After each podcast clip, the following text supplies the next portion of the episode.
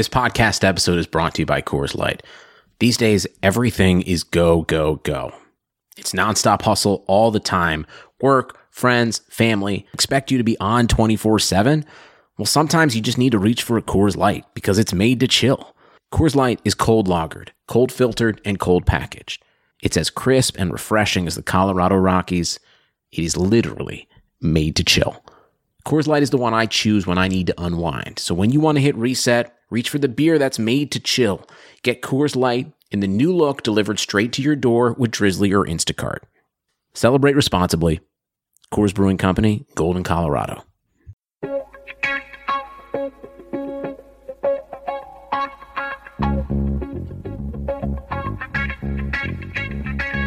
Karlsson, Karlsson, världens bästa Karlsson. Karlsson, Karlsson, hoj här kommer Karlsson. Karlsson, Karlsson, ingen faktiskt, ingen annan Karlsson spelar jag så bra som mig. Karlsson, Karlsson, Karlsson scores! Karlsson, yeah. Karlsson, världens bästa Karlsson. Yes! Yes! Thank you, everybody, for tuning into the first NHL Playoffs episode of the Keep It Karlsson Fantasy Hockey Podcast, I guess of the 2016 season, the best fantasy hockey podcast in the world, hosted by two guys who own Erik Karlsson in their keeper pools. I'm your host, Elon Dubrovsky, and with me, as always, Brian Kalm. Hello, Elon. Hello, everybody. Hello, old friends. It feels like it's been so long. Last night, I was up so late watching playoff hockey. So if my voice sounds a little raspy, that's because I was shouting at my television screen that Drew Doughty does not deserve the Norris. Yeah, just an FYI programming note. It is Saturday morning right now, so all the stats we're going to say only go up until Saturday. So as of now, Michal Neuvirth is the hero of the playoffs. Maybe by the time you're listening to this, he'll get shelled in Game 6 by the Capitals. But Brian, before we get started with today's content, I want to just mention that DobberHockey.com is still the site that's presenting our podcast, and they are still the best fantasy hockey website out there. They have not shut down just because the fantasy season is over. They're going into full playoffs mode. There's still daily ramblings every day. They're still updating the starting goalies on Goalie Post. The player profiles are still on point, updated with playoff stats. So if you need to check anything out related to fantasy hockey, you gotta go to DobberHockey.com. Dobber Hockey is your all-out fantasy hockey web resource. They've got things that nobody else has, especially the series Capped, which helps a lot of you in capped leagues figure out which player gives you the best value per dollar of their contract, which is a really interesting facet of leagues that work with a salary cap. If you're interested in figuring out how to value players that way, head on over to DobberHockey.com and check out the Capped series. I know some of our patrons are really big fans of it. Yeah, that's one type of league that we don't generally discuss on Keeping Karlsson, and maybe we're going to do an episode during the summer series about cap leagues. We've got a fun summer series ahead, but for now, this week, we're still going to talk about what's going on now in the context of fantasy hockey and in the context of going into next year. So we're going to talk about some playoffs, heroes and zeros so far, almost through the first round of the NHL playoffs. And there are some players who have been surprising us, some players who have been real duds, and we want to talk about if that is going to lead into next year, or if, we just count these playoff stats with a grain of salt. Let's start in San Jose. Yesterday, late at night, Brian was yelling at his TV about Drew Doughty because he is eliminated. The San Jose Sharks are the second team, actually, to advance to the second round. Tampa Bay did it a day before. We'll talk about Tampa Bay in a second. I want to talk about San Jose. I want to talk specifically about Brent Burns, who is currently tied for first in NHL playoff scoring. As a defenseman, he has 8 points in 5 games. Unbelievable. And this is after an amazing year overall for Brent Burns. I know we talked about him a bit over the last couple of weeks, but just to recap, he had 75 points in 82 games this year. That is insane. If it wasn't for Erik Karlsson, we'd probably be talking about Brent Burns as the biggest defenseman splash. Like, I guess we also talked about Chris Letang last week. I don't want to get into that whole defenseman rankings, but just specifically Brent Burns, this 75 points is a huge jump from where he's been for the rest of his career. Like, he had 60 points the year before, which was also amazing for a defenseman, and I would have thought, yeah, if you draft him as a 60-point defenseman, you might be reaching. I don't know if he'll be able to hit that again. He had never done it before. This year to 75. Brian, my question is, okay, he's having a great playoffs. Forget about the playoffs. Even just look at the regular season. Where do people draft this guy next season? Like, he also had so many shots on goal, really good peripherals, but even just in terms of points, like, do you think he's a 70-point guy now? Is that how we should be drafting him next year? I'm going to take a lot of the suspense out of this, Elon, and just say yes. But here are my reasons why. I mean, if you look at last year, Brent Burns' name wasn't even amongst those that we considered drafting in the first early forward runs in your draft. We had guys there like Karlsson, Subban, Giordano, maybe Kevin Shattenkirk. Brent Burns was not in the picture, but going into this year, he definitely deserves to be. In the 11 seasons before this one, only 4 blue liners in the NHL had registered 70 points in a single campaign, and the first one to do it in that span was Sergei Zubov, then Nicholas Lidstrom, he did it twice, then Mike Green, he did it twice, and Erik Karlsson did it 3 times, and with his 75 points this year, Brent Burns becomes the 5th player to do that, to hit the 70-point mark as a defenseman since 2004-2005. His is the highest single-season point total by a defenseman not named Erik Karlsson since 2009-2010, and even with Karlsson in the mix, it's the second highest one-year total of the last 3 years. And everybody wants to know, can Brent Burns do this again? And we had one of our patrons, Toot, ask us as the season ended. He said, "Hey guys, Brent Burns had about 250 shots on goal last year. This most recent season, he had about 350 shots on goal. So what is this guy? Is he a 250-shot guy or 350-shot guy? That's a huge gap. That's not something that just happens accidentally with a flip of the coin." So Brian, did you just answer that if 2 years ago he had 250 and this year he had 350, then next year he's probably just going to get 450? Keep the pattern going? Actually, I was thinking the pattern because 3 years ago, he had a good shooting season as well, on pace for about 300, maybe more. So I thought we were going to say, well, he had an on-season first, and then an off-season, and then he just had another on-season, so next season he's off. Oh man, but you said at the beginning of all this that you do think he's a 70-point guy. Yes, no, anyone who believes in that, I doubt listens to the show, or at least doesn't listen very closely. He did take a dip last year in his numbers. Last year's numbers were the aberration. If you look at the last 3 seasons, like I said, in 2013-14, he was on pace for about 300 shots on goal, and then he went down last year in all of his shot-taking metrics to 250, and then this year blew up. So why this year did he get even more shots than 2 years ago if I'm saying that this year is actually representative of what he can do for you as a producer? And the explanation is actually pretty simple. He has more points this year than he did 2 years ago and more shots this year than he did 2 years ago. Even though his rate stats were about the same, he had a ton more power play time on ice this year than he has in any of the last several years of his career. 2 years ago, he averaged less than 1 minute per game of power play time, which seems just criminal at this point. He had about 60 minutes in 69 games played. This year, Brent Burns averaged nearly 3 minutes per game on the ice with the man advantage, and that is where he racked up those extra points and shots to vault him into elite fantasy production for blue liners. As long as he keeps getting that power play time on ice, and it seems to be working pretty well for him and the Sharks, so I think he will. I think you can bank on him to be one of the highest scoring defensemen in the league. 70 points always seems like such a hard thing to predict for a defenseman. Like I said, it's barely happened in the last 11 years, so it's hard to say that that's going to happen again. But if you're looking at a more conservative 60 plus or even 65, if we want to get less conservative, I think you've got it in Brent Burns. If you're looking for offense from the blue line for your fantasy team, he has to be one of the top 3, maybe top 2 defensemen that you draft next year. Yeah, and you know, it really depends on your league format. The fact that he gives you all those shots, he also blocks about 2 shots a game, gets an okay number of hits. Maybe he could even be number 1. Maybe he's even worth more than Erik Karlsson. And Erik Karlsson's a guy that we used to think of as taking a lot of shots, but Brent Burns like blew him out of the water this year. One of our valued Keeping Karlsson patrons, Dave, started a project recently on our Keeping Karlsson patron-only Facebook group where he's been asking the patrons to rank all of the players in the NHL. He wants to generate the Keeping Karlsson patron rankings, and every day we've been voting on who should get the next slot. We're using the Kakupful as the measure, the league measure. The Kakupful counts goals, assists, shots, blocks, and special teams points for skaters. Brent Burns has landed in at number 8, believe it or not. So people are really banking on him for next year. And like Brian's saying, it sounds like that's a smart thing to do. Let's see how he does for the rest of the playoffs. I can't imagine why he'll slow down. The Sharks are scoring a lot of goals, and he's in on almost all of them. For contrast, on average, he was picked 42nd overall in ESPN League, so that's a huge jump if the Keeping Karlsson rankings come to fruition and do end up reflecting where he gets drafted this upcoming fantasy season. I can't imagine he goes 42nd again.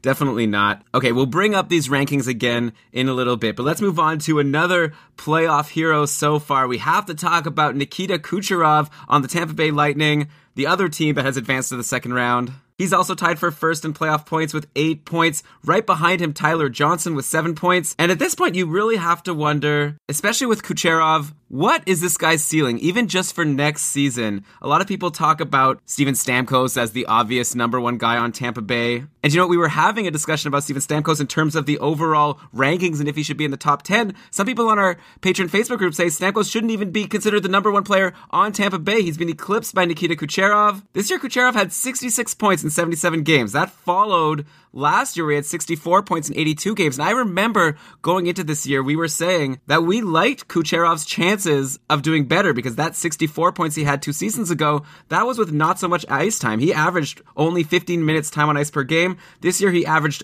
closer to 18 minutes and 66 points in 77 games. That's a 70-point pace right there. So moving forward, is Kucherov a guy who we could say is going to be at least a 70-point guy? Like, he's keeping it up in the playoffs. Stamkos is someone we don't even know where he'll end up, and obviously we'll talk a lot about him once, if/when he gets traded or signed in the offseason. But forgetting about Stamkos, Brian, Nikita Kucherov, should he be in this top 10 consideration? Is he, I guess, like Brent Burns, is he a guy who we could consider a 70-point guy now? And maybe should we be expecting closer to 80 points if he's going to keep going up? He's only 22 years old. He's just hitting his prime, or maybe he hasn't even hit it yet. At 22, here's hoping that he's not peaking for his career right now. Okay, moving on. Next team. Okay. Well, I think I want to look at this in the context of last year, and the big debate in Tampa was which of the triplets should you take first, Kucherov, Palat, or Johnson? And then if you even looked at the second biggest debate in drafting Tampa players, it was probably, can we count on a top-tier worthy season from Victor Hedman on the blue line? Nobody at all was thinking, well, who's the first Lightning that I should draft? Because it was going to be Steven Stamkos across the board. And Steven Stamkos not only being one of the first Tampa players to draft, but one of the first forwards overall to draft. But now we do have a new debate going into this year's drafts, and it is, which is the first Tampa player you should draft? Is it Stamkos? Or is it somebody else? Probably Nikita Kucherov, especially with the way he's playing in the playoffs right now. His stock is absolutely rising. And if we look at the numbers, they say that, yeah, Kucherov has been better than Stamkos over the last 2 seasons. Kucherov wins out in pretty much every even strength, goal, point, shot attempt related metric that you can find. And mind you, Kucherov himself is in turn beaten by Tyler Johnson and Palat in some of those categories, but Kucherov does set himself apart as the only Tampa player to straight up outscore Steven Stamkos at even strength in that span. Now, my knee-jerk reaction to this was, well, Steven Stamkos scores more goals, and goals sometimes carry more weight or are harder to find in fantasy leagues, so you should probably go with him still if they're about even, because Kucherov didn't exactly blow Stamkos out of the water in total even strength points over the last 2 years, but if we're looking at just goals, Kucherov had 38 in the last 2 seasons, which amounts to just 4 fewer goals than Stamkos' 42 in the same stretch. This is all at even strength, of course, but the thing is that Kucherov has played 220 fewer minutes than Stamkos has in that span, which is the equivalent of about 12 games worth of ice time. So could Kucherov hypothetically, conceivably, make up those 4 goals over 12 games? I think probably, yes. So that does take a little shine off of the argument that Stamkos is the more elite goal scorer, because over the last 2 years, he hasn't set himself apart from Kucherov in doing that at even strength. Stamkos did have the goals for per 60 minutes upper hand on Kucherov, so he scored more goals relative to the ice time he was given just for this past season, but Kucherov definitely makes up the difference and then some with his assists. So to wrap this all up, could Stamkos possibly still be the better player, like tête-à-tête? Sure, maybe life is easier for Kucherov than it is for Stamkos. Maybe Kucherov doesn't get keyed in on as much by his opponents. Maybe he sees less of the opposing team's shutdown line than Stamkos does. But as a fantasy producer, it's definitely questionable about whether Stamkos is worth more than Kucherov. Time is going to tell us how opposing teams react to Kucherov's emergence this year and what effect that's going to have on his production. And keep in mind, there's still a lot of moving pieces on the Lightning, including Steven Stamkos. You have to think that if he packs his bags and leaves the team, it's going to make it that much more difficult for Kucherov to repeat the outstanding season that he put together. Okay, so yeah, and we'll definitely get into Stamkos if and when something happens. Just to wrap a bow on Kucherov, you didn't really answer my question, Brian. When we're drafting next year, assuming, let's say, nothing changes and Stamkos stays with Tampa Bay, was Kucherov's 70-point pace season this year, was that sustainable? Is that something we should be able to expect for next year? Or should we maybe even expect higher? Which is what I asked the last time I talked. You can say that if you'd like. Which I think is exactly what I asked the last time I talked. Not that I didn't enjoy your amazing analysis about Stamkos versus Kucherov. It was fantastic. But I just got to know the numbers. What's your projection for Nikita Kucherov next year? What's interesting about Kucherov is that last year he had 65 points in 82 games played, had a pretty high even strength on ice shooting percentage, but it was low on the power play. And this year, that flipped. His even strength shooting percentage, well, was still maybe a touch high, but definitely sustainable. And his shooting percentage with the man advantage went up. And also, the power play seemed to go through him a little more this year than it did in years past. He was in on 80% of all goals scored while he was on the ice when Tampa was on the power play. Elon, to answer your question and to tie it back to everything I said, where were you going to draft Stamkos this year? Let's say he stays on Tampa. Wait, back to me? Yes. I'm going to say I'm looking at Stamkos as a 70-point player, give or take, maybe plus or minus 5. Yeah, and I think you can say exactly the same about Kucherov. A big piece is going to be whether Stamkos stays with Tampa. I think that is going to have an effect on Kucherov's season next year, but I think you can safely pencil him in as a 65-plus point guy, hopeful for 70. So when you say hopeful for 70, you don't think he's maybe going to vault into like the 80-point player that he seems to be like sort of projecting towards right now? You know, I guess I actually see him going into next year the way a lot of people saw Ryan Johansson going into this year. Everybody was really ready to call him a 70-point guy. I wasn't there yet, as I've gone on and on about, but he was drafted as a 70-point guy who might hit 75, might even be a point per game. That's how I see Kucherov this year. So maybe I'm being too cautious with my prediction. I think 65 is the floor, 70 is reasonably hopeful, and then 75 and anything more than that would be gravy. All right, fair enough. And, you know, thinking about the Lightning, there might be some diamonds in the rough there. Of course, Tyler Johnson is doing what he did last year and just going crazy in the playoffs. He's right behind Kucherov with 7 points so far, but he had a pretty weak season overall. So if you think Kucherov's going to do really well, I can't imagine Tyler Johnson will be too far behind. I think he could bounce back. So he might be a nice diamond in the rough pick for next year. If you can't get Kucherov, if he gets drafted too high, maybe you could get Tyler Johnson. Also, Jonathan Drouin has been doing pretty well in the playoffs so far. He had that big 3-assist game, 4 assists overall in the series. And more importantly, he's been getting big minutes. He's been playing on the top power play. He's being utilized as a core player on the Tampa Bay Lightning. It'll be really interesting to keep watching him as the playoffs progress. And I'll be very curious to see where we're projecting Drouin next year when coming up with our 2016-17 projections. Yeah, if there were any doubts that the Lightning had some weird reservation about using Jonathan Drouin to his full potential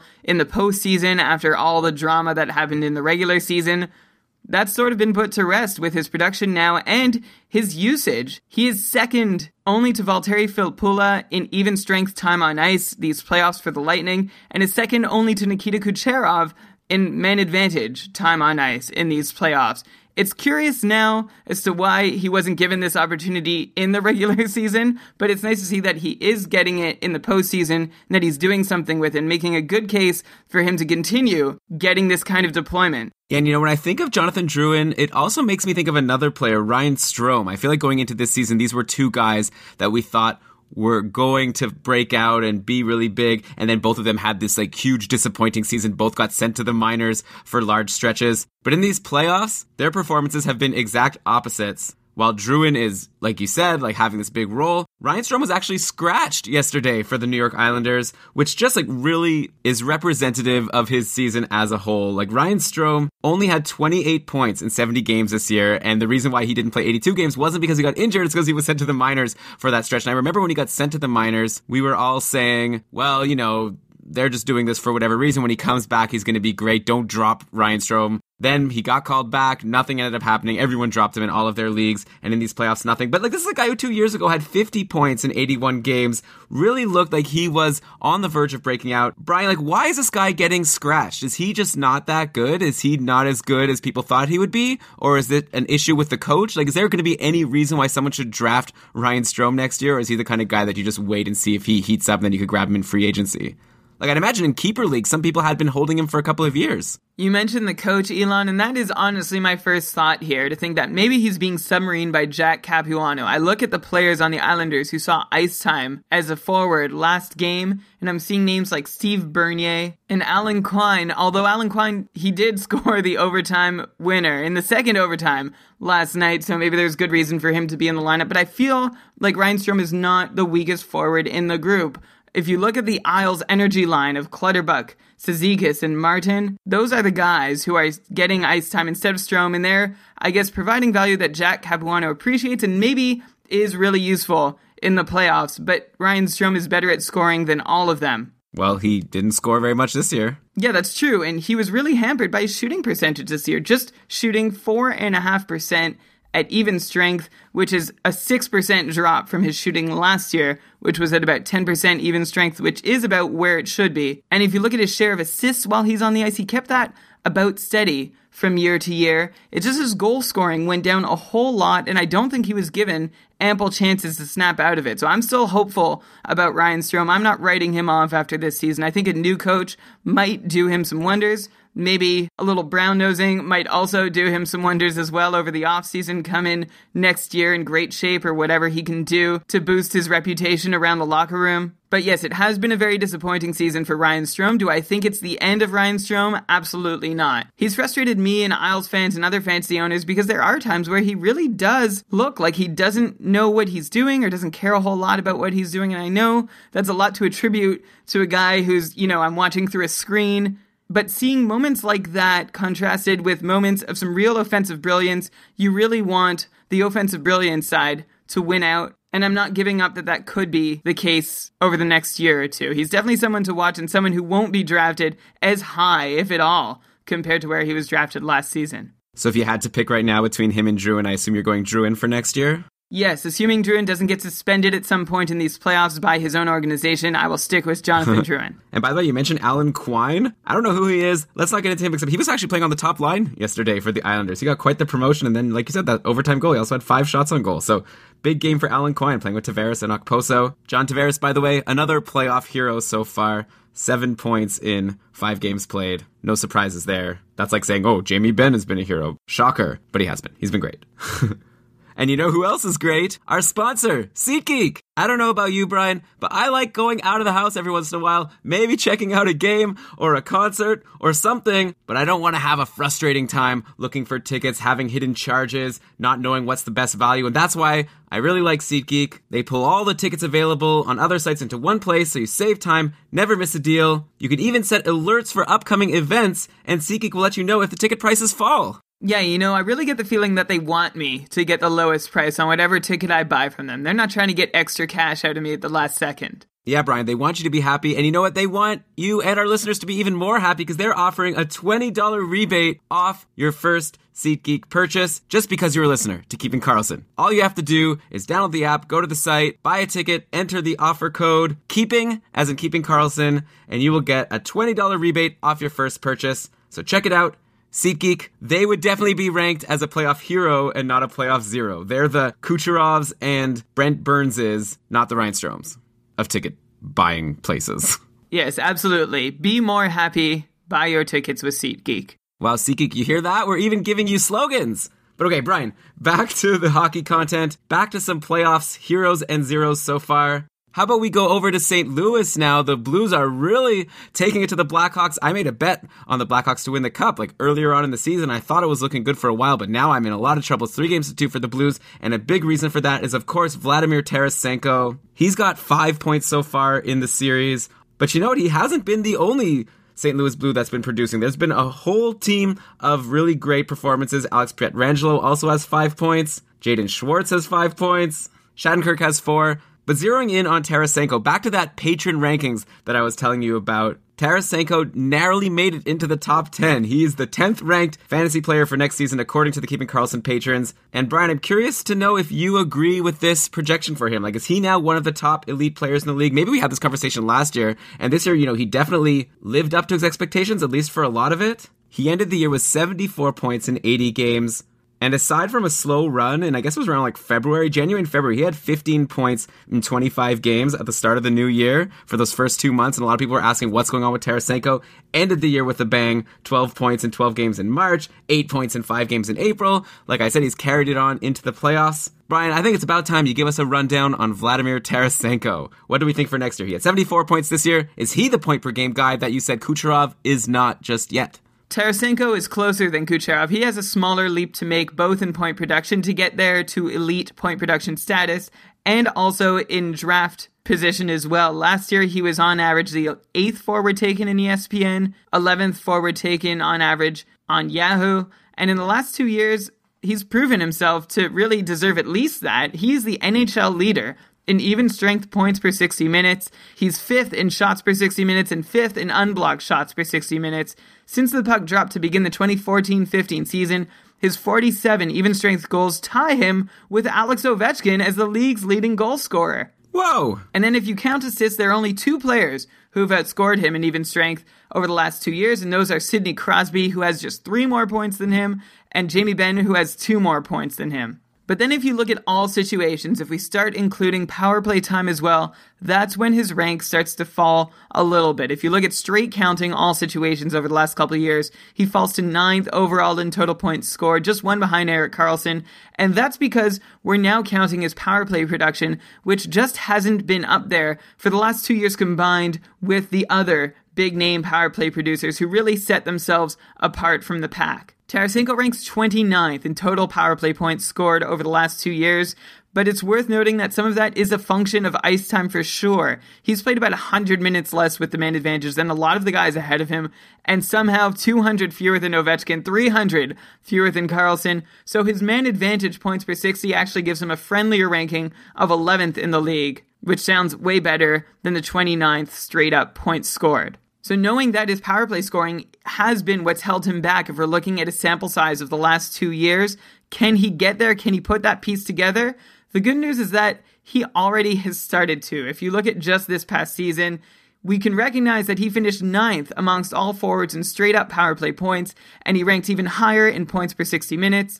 Mind you, he was clustered with 7 other forwards who all scored 24 points with the man advantage. Gaining separation from that pack is what he needs to do to be a no-doubter top 5, top 10 forward for me. And yeah, I'm pretty sure he can do that. He led all St. Louis Blues in power play time on ice. I expect that to continue. The Blues power play was also ranked 6th in the league this year, and it pretty much runs through Tarasenko. He's going to have to will himself to that extra production, to those extra 4 or 5 power play points that'll really set him apart from the pack. But everything my eyes have seen from this year tell me that he is capable of doing that. All right, clear skies ahead for Tarasenko. Like I said, he was ranked 10th in the Keeping Karlsson Patron rankings. Then actually, we ended up having a big debate. We were voting on number 12 yesterday, and it was coming down to Stamkos, Joe Pavelski, and Evgeny Malkin. And a lot of people were saying, why is Malkin so low? He's actually one of the best players, like better than Tarasenko. You know, if you look at the playoffs so far, Malkin has come back, has played 3 games, and he has 6 points in those 3 games. He's leading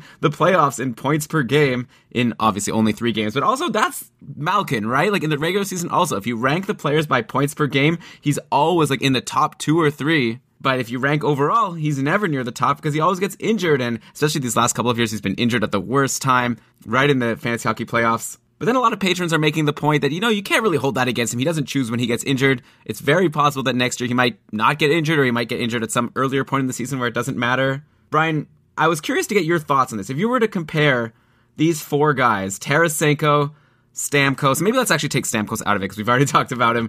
Even just Tarasenko, Pavelski, Malkin. Like, who do you draft first of those 3 next season? And Joe Pavelski's a guy we barely even mentioned. We talked about Brent Burns on San Jose. Pavelski's just been a stud. I feel like maybe underrated. Like at this point, he's like one of the most reliable players in fantasy. Just gets points all the time. So many power play points. So Pavelski, he's great. Tarasenko, he's great. Malkin, also great. Maybe even better points per game, like I'm saying. But the injury risk, who would you want? Am I choosing a healthy Malkin? No, you're drafting for next season for the Cupful, like you will be doing. Okay, because Malkin last season, we were just talking about players who set themselves apart from the pack in power play points. Say that 10 times fast.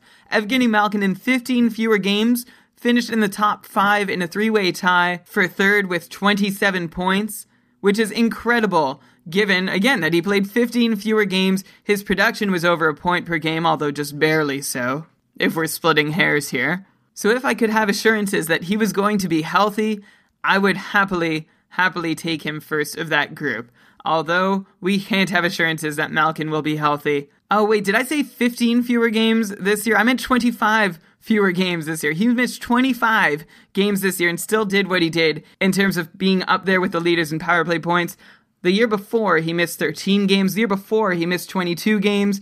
And actually, this year's 25 games all or mostly happened at the end of the season, which was just a killer for those who had him in their fantasy playoffs. For that reason, I feel like he does deserve to drop a few draft spots. I think I'll take Pavelski or Tarasenko before Malkin. Wow, okay. Well, I think that's what the patrons are saying as well. Maybe Malkin will be a steal. Malkin's the kind of guy you're rolling the dice if you're going to draft him as like your top guy. If you get him in the second round, that's always pretty good, but you just got to hope they won't get injured in your fantasy hockey playoffs because that will probably spell doom for you like it did for, I'm sure, a lot of people this year. Yeah, high risk, high reward if you go with Evgeny Malkin. I don't know if that'll be my strategy come draft day. If it is, though, I would pick him ahead of those guys. Yeah, but no, I think I'm with you. Just give me like a Joe Pavelski or a Tarasenko. You know they're going to get you a ton of goals, ton of power play points, lots of shots.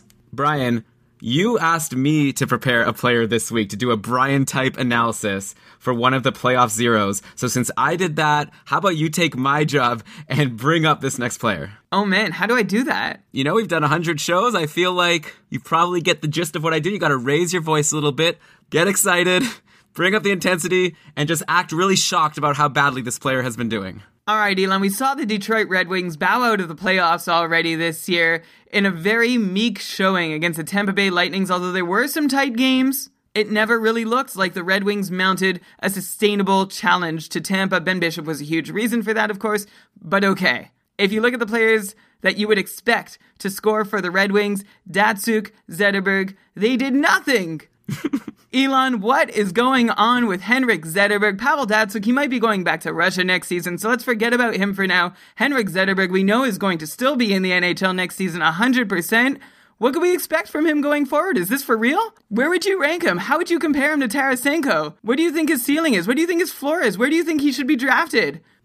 I'm going to answer all of these questions for you, Brian. That was fantastic. First of all, definitely Tarasenko over Zetterberg. That's a ridiculous question, especially if you look at Zetterberg this season. He had 13 goals and 37 assists for 50 points. 50 points this year, and that's playing all 82 games. Wait, I guess I shouldn't get too excited because I'm playing the role of Brian right now. That's playing 82 games. And then in the playoffs, 1 goal, 0 assists in 5 games played. So basically nothing from Henrik Zetterberg. He basically was the Adam Quine. He got 1 goal. Alex. Way to go. Alex Quine, whatever. Oh, wait. Alan Quine. Okay, we've got it. So Zetterberg has had such a great career that he does deserve for us to know his name, but I'm not sure how much respect we should give him going into next year. So let's take a look at how bad this season really was for him. Let's put this into perspective. He had a 0.61 point per game pace overall. Like I said, 50 points. Now, in 2002-2003, in his rookie season when he was 22 years old, he was at 0.56. 22 goals, 22 assists, 44 points in 79 games. So 0.61 this year, 0.56 in his rookie year. After that, he was 0.7. And then after that, he was always at least 0.86, which is a 70-point pace and was much more commonly over 0.95 points per game. So basically, he's been a point-per-game player his whole career. And then all of a sudden this year, down to a 50-point pace. That is a huge, huge drop for Henrik Zetterberg. All throughout the year, Brian, you and I were saying, oh, he'll probably bounce back. It's Zetterberg. He's still taking shots. But if we dig into this, this 0.61 point per game pace might not even tell the whole story because he had 14 points in 11 games in October. And if you take away that month and just look at his pace for the rest of the season after October, he only had 36 points in 71 games. That's a 0.5 point per game pace. That's half point per game. That's barely fantasy relevant. And you know what? Maybe we should have seen something like this coming, because after an injury-riddled year in 2013-14 where he ended with 48 points in 45 games, last year he only had 66 points in 77 games, which is a 0.86 point-per-game pace. Still really good, but still more like a 70-point pace when he was before that being over point per game. Then this year was the huge drop. Now he's 35 years old. Maybe this is it. The question, of course, is should we expect him to be able to do more than 50 points next year? And I know, Brian, the first place you like to look is in shooting percentage, and he did have a weak shooting percentage this year. He had a 6.1% shooting percentage, the lowest ever in his career. But you know what? Even if he hit his career average of 10%, he'd only have 8 more goals, which I shouldn't say only. That would be 8 more goals. That would give him 20 goals and 58 points. A little more respectable, but still far off his regular mark. He had a 6.42 on-ice shooting percentage, also very low. In the previous years, he's had 7.79, 10.77, but then a 6.69 in 2012-2013. His on-ice shooting percentage, 6.69, and he still had 48 points in 46 games. So he has been able to produce even when his line mates have had bad luck. So I'm not sure if we can just call this only bad luck. I think, though, when you look at shooting percentages, you have to look at the shots on goal overall. And like I said, he was taking a lot of shots. And for an average NHLer, sure, he was taking a lot of shots, but his average shots on goal per game were way down. He had 2.61 shots on goal per game on average. The last year he was 2.95, and then before that he's been over 3 for 3 years, and then before that he was over 4 shots a game for 3 years. So this is a huge decrease from what we're used to from Henrik Zetterberg. I know you also like to look at power play points. 22 power plays this season was a bit low, but he's had other seasons with similar power play production and still great overall numbers. His average time on ice was 19 and a half minutes per game, so his role wasn't diminished. It's not as if he's been not given the opportunity to produce. He's always been in the top 6 and on the top power play. He's almost always been playing with Justin Abdelkader, and then the other linemate has shifted between Dylan Larkin and Pavel Datsyuk and Gustav Nyquist. Brian, how am I doing so far? Have you fallen asleep? No. Okay, good. Okay, because now I want to get into some advanced stats. The advanced stats. Let's talk about Corsi. Did you think I was going to bring up Corsi? I didn't think you were going to bring up Corsi. Is Corsi still an advanced stat? I don't know. So we're talking about when he's on the ice, are there more shots for or against? And obviously when I say shots, when we talk about Corsi, we include missed shots and block shots and all of that. But basically his Corsi percentage was 51.2%. That was his worst ever by a large, large margin in his whole career. Usually he's closer to 54 or higher. And you might say, well, maybe his team just wasn't as good, so it's not his fault. But then there's this stat called Corsi Relative, where you compare his Corsi to the rest of his team, and he was a negative 3.8%, which was the first time ever he was below zero. So he was not driving possession like he has been his whole career. And like I said, you know, he had good opportunities. He played a lot. His offensive zone start percentage was above his average, so you can't say that the coach is giving him more defensive roles. I know we've decided that offensive zone start percentage isn't the best metric because lots of plays start partway through and blah, blah, blah. But anyways, just to say, it's not as if he's been given a more defensive role. Okay, so Brian, after all this, here's my conclusion. I think things aren't looking good for Henrik Zetterberg. As he gets older, I expect his ice time will probably go down finally to give more time to guys like Larkin and Nyquist and Tatar. And it just seems like he's been on a downturn for the past couple of seasons. And last season, he was pretty weak the whole way through. He even got worse as the season wore on. He ended with 9 points in his last 19 games. That's less than a half point per game pace. Maybe we can be generous and say that with a bit more luck in the team and personal shooting percentage departments, he can get up to 55 to 60 points. But I think if you draft him expecting more than that, you'd be foolish. I'm going to peg him for 55 points next year, and that's if he can stay healthy. This year, he did play all 82 games, which was very impressive, but that's not the norm for Henrik Zetterberg over the past few seasons. Most likely, he'll miss a few games and end up with less than 50 points. A bold prediction, the decline, the end, essentially, of Henrik Zetterberg, who has been a long-time first-two-round stalwart in fantasy drafts.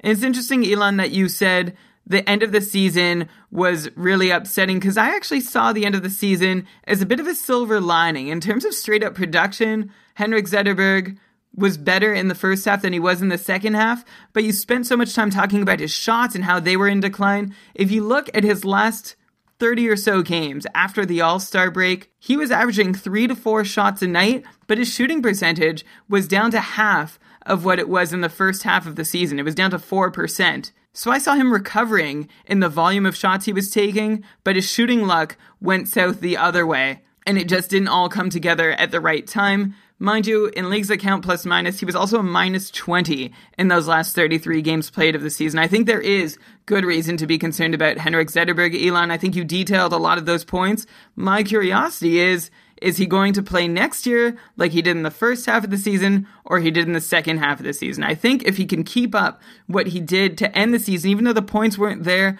this time around, I think they'll come back if he can keep doing that, if he can up his shooting game again. Well, and I guess maybe you could also say, if you're thinking, oh, and he's going to be even worse because Datsyuk won't be there, his best month of the year was when Datsyuk was injured in October, so Zetterberg does, or at least has in the past, proven that he can get points without Datsyuk, so I wouldn't necessarily worry about that. I'm more worried about his age and his downturn and looks like lower quality of play based on the Corsi and all that stuff. Okay, Elon, you're at the draft table. You need to choose. You've got in front of you Henrik Zetterberg, Dylan Larkin, and Alan Quine. Who do you go for first? I think I'm going to go Dylan Larkin. I don't know. I have to think about it. I wish you would have given me some better Larkin had such a great start to the year and then really disappeared at the end, but he was a rookie. You know, he's young. He's clearly going to get better. In 2 or 3 years, definitely Larkin. Next year, I could see it being close. I could see both of them being around 55 points, to be honest. Maybe I would go Zetterberg because he gives you more shots on goal, but it's not a sure thing, that's for sure. The only thing that's certain is uncertainty. I guess, and also that Alan Quine isn't really in that conversation. That's pretty certain. But if he plays with Tavares and Okposo, maybe. Knows? Anyway, okay, Brian, what do we have left here? How about we talk about some of the goalie storylines that are emerging in the first round of the playoffs this year? Okay, yeah, good point. We have to especially talk about Michal Neuvirth. I think, to me, this is the biggest surprise. Steve Mason led the charge, took the Flyers into the playoffs, had a great game in game one against the Capitals. The Capitals won, but he only let in like 2 goals, I think. After that, not so great. Michal Neuvirth came in when the series was 3-0 and has had 2 amazing games. Like, amazing doesn't even say the whole story. Like, the Capitals have outshot the Flyers by so much, and somehow Neuvirth has been able to get 2 wins for the Flyers. Now they're going into game 6. If, let's say, in game 6, Washington wins like 1-0 in overtime and Neuvirth has another amazing game, how will that affect your feelings going into next year drafting a goalie for the Flyers? Like, do you think there's a goalie controversy for next year, or do you think this is just a playoffs thing and next year it'll still be Steve Mason as the #1 guy? And don't forget, like, there was some controversy during the season where it looked like Mason was losing starts. So I feel like definitely Mason is not a sure shot #1 goalie next year unless you're going to tell me otherwise. I still think Steve Mason is a sure shot #1 goalie. He's elite. His numbers have been fantastic. He's the only reason the Flyers are in the playoffs. I mean, Neuvirth, maybe if he kept going, he would also be the reason the Flyers are in the playoffs. But goaltending, period, regardless of who it came from, is a big reason they're there, and Steve Mason is a big part of that goaltending tandem. I don't have any doubts about Steve Mason. I don't think he's a #2 goalie at all. I think if the Flyers were to keep both, I'd still want them to lean to giving Mason a majority of the starts, and like a pretty big majority of the starts. I'd want him to see 50, 55, maybe even 60 games next year. What Michal Neuvirth is proving right now, though, is that he could be a #1 at the NHL level. We've seen flashes from him in the past. I don't know if you remember, Elon, way back when he was with the Capitals, it was him, Varlamov, and Holtby all working and jockeying for position for a couple years. He, of course, was the odd one out at some point and then went on a little tour around the league playing for several different teams. He's settled in with Philly quite nicely, and I think another team in the offseason is probably going to want to give him a chance to be their starting goalie. The question is, though, will any team be able to pry him from the Flyers? Because he's on a very reasonable $1.6 million contract for 1 more year. After that, he'll be a UFA. But for now, if you can get a guy like Michal Neuvirth, who's had flashes of brilliance and flashes of non-brilliance, of course, at the same time. But I think if he gets in the net consistently, he can be about an average NHL goaltender. And that's something that there's still a few teams around the league don't have. And I do think even if he stays on the Flyers, he might be a good guy to draft late in your draft or grab as a free agent at some point in the year, because Mason, even if he has really good numbers, which I'm not as convinced as you, he can do consistently. He had some rough patches this year. Also, he gets injured a lot. So Neuvirth is going to get a lot of games next year, regardless of what's going on with Steve Mason. And I think he's shown that he can give you some really good numbers. So maybe a guy to watch. Definitely very exciting in the playoffs. I'm very excited to see how this series is going to turn out. One other goalie controversy. We have to talk about the team that I know you said, Brian, we're not allowed to talk about them anymore, but I think you meant for the regular season. So it's okay to talk about the goalies in Anaheim right now. Gibson played the first 2 games for the Ducks, 2 losses against Nashville. Then Anderson came in and played really well, got a shutout, and had 1 goal against in the other game. So it looks like Anderson has taken the net for the Ducks. The series is now tied 2-2. I don't even know what the question is. Like, who knows what's going to happen next year with these 2 guys? Maybe someone will leave in the summer, but definitely Gibson didn't do a good job so far of showing that he should be the #1 guy next year. I think Gibson is on too good a contract and has had too many of the organization's resources invested into him for them to consider him not as their #1 goalie going forward. I don't know how controversial an opinion that is right now, given that it was actually my opinion at the start of the season as well. I think Anderson's hot run getting the Ducks back into the series with Nashville has done one very good thing for Anaheim, and that's up his trade value. He's still under team control, even though his contract is over this season. He's just restricted free agent, so the Ducks will have control of his rights in the offseason. I don't think there's any real sign that he's going to be a better NHL goalie than Gibson in the future. Can he be as good? Probably. But we've seen them go back and forth in the exact same situation for the exact same team, night in, night out, all year long.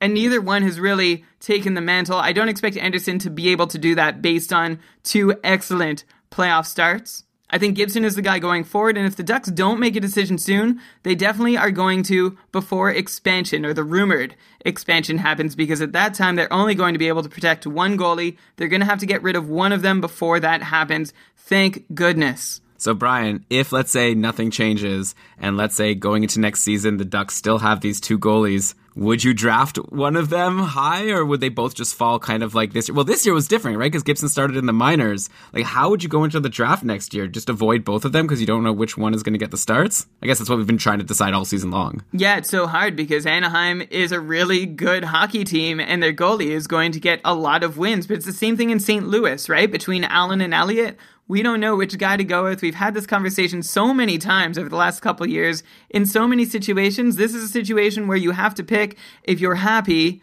with like 20 or 25 wins from a guy playing for a good team who's going to put up good save percentage and goals against average numbers for you over a guy who might get, 30 wins but have worse peripheral numbers. Yeah, and obviously we're going to have our big Schwarg Goaliesborg episode probably in August where we're going to give all of our goalie tiers, and we'll talk about this some more. Maybe we'll even talk about some more as the playoffs keep on going. But Brian, I guess we're approaching the end of the show right now. You had a new segment you wanted to do to close out the show? I think this is just a one-off, actually, Elon. We're going to call it playoff binaries. Players who have either 1 or 0 points in the playoffs so far. Just to list the names of players who have really disappointed, who are seeing big ice time for their teams early on, but haven't delivered results with that ice time. Okay, I'm curious to hear this list. Maybe these are hints of guys that maybe will be overrated, underrated going to the next draft. I guess the analysis is a whole other thing, but give us the list. So we have Andrew Ladd in Chicago, who had a disappointing season all year with the Jets. That has continued into the playoffs. No points in 5 playoff games so far. Of course, that is a very hotly contested series. Points might be a little hard to come by, but I would have expected a little more from him. John Klingberg finally got his first point of the playoffs last night, thanks to a terrible turnover by the Wild in their own zone. Jamie Benn was able to put it away to help Klingberg register that assist, but he has also been a disappointment through the later part of the year. Had just 6 points in 12 games to end the season. I know he's a defenseman, so that's actually pretty good, but it's not Klingbergian, or the Klingbergian that we were hoping for, and that is carried over into the playoffs. Yeah, obviously one of these guys is a bit more surprising in his lack of production than the other. Obviously, we would have expected a lot more from Klingberg. Ladd, who really knew after this week's season, like you said, I would love for Ladd to step it up because I want those Blackhawks to win this series, and they're going to need some production from Andrew Ladd. Yes, the one thing that sets your fantasy team in our playoff pool and mine apart is you picked the Blackhawks, I picked the Blues. So go St. Louis. I don't think the Blackhawks are going to pull this one off. Maybe. Well, I don't care as much about that as I care about just my bet on the Blackhawks. But let's bring up the playoff pool, because I do care about the playoff pool. It's just hard because there's so many teams ahead of me already. This has been a very exciting pool. The Keeping Karlsson playoff pool, which we advertised in the last podcast. Hopefully, if you're listening, you got in on it. We have 119 competitors, and the leader right now, for what it's worth, in the first round, it's hard to really give too much value to being in the league because maybe you're going to lose half of your players. But right now, Zingy Zaps is number one with 74 points. Compare that to me. I'm in 68th with 55 points. And then if we keep going down the list, when we see 114th, that's where Brian's Flamingos come in with 45 points. But still, lots of playoffs to go. The players leading Zingy Zaps right now, he's got Brent Burns with 8 points, John Karlsson with 6, Couture with 6, Pavelski with 6, Nicholas Backstrom with 6, Tarasenko with 5. He's got all the good guys. And you know what? His players are San Jose, who's advanced, Washington, who you would think will advance, St. Louis, who is ahead. He's in great shape to go on a deep run. So congratulations to Zingy Zaps for having the lead so far. I think you might have a good chance of taking this, though.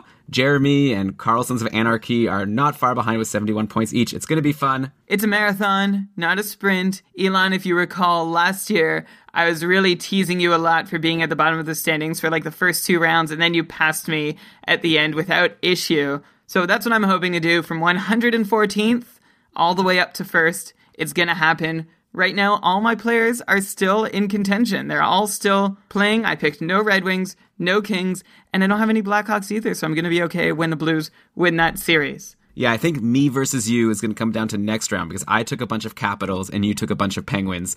They'll probably play each other, and then we'll see who's going to win based on who wins that series. I've already lost a player. I had Nicholas Cronwall. Blech. Bad pick. 1 point. Speaking of 1 point, Elon, let me just finish that list of playoff binaries. Drew Doughty ended his postseason with 1 measly, piddly point. Paul Stasny has not done a whole lot for the Blues. Ryan Kesler has just 1 point. Voracek and Giroux have been all but invisible for most of the series. Ryan Johansson hasn't done a whole lot. And I think we mentioned this earlier around Kucherov, but Andre Palat hasn't done anything, and neither has Victor Hedman for the Tampa Bay Lightning. They're going to have to step it up in the second round if the Lightning are going to push any further than the first round. Yeah, and some of these players we'll definitely talk about. Like Claude Giroux is someone we have a summer series episode planned where we're going to talk about some players who may be disappointed compared to their expectations. Giroux is like at the top of that list. I guess Voracek too, actually. So it'll be fun to discuss him and say if we think he could get back to being a point-per-game player or not.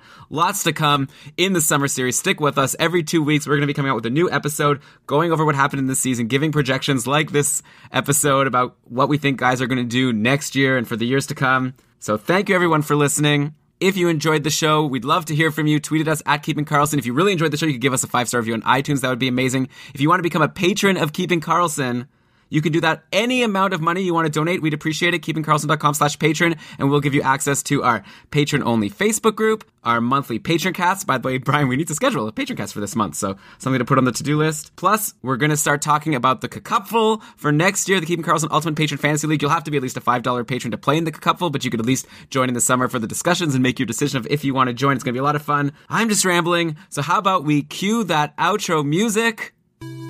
And Brian, read us the credits. All right. This episode of the Keeping Karlsson Fantasy Hockey Podcast was presented by Dobber Hockey and supported by our patrons.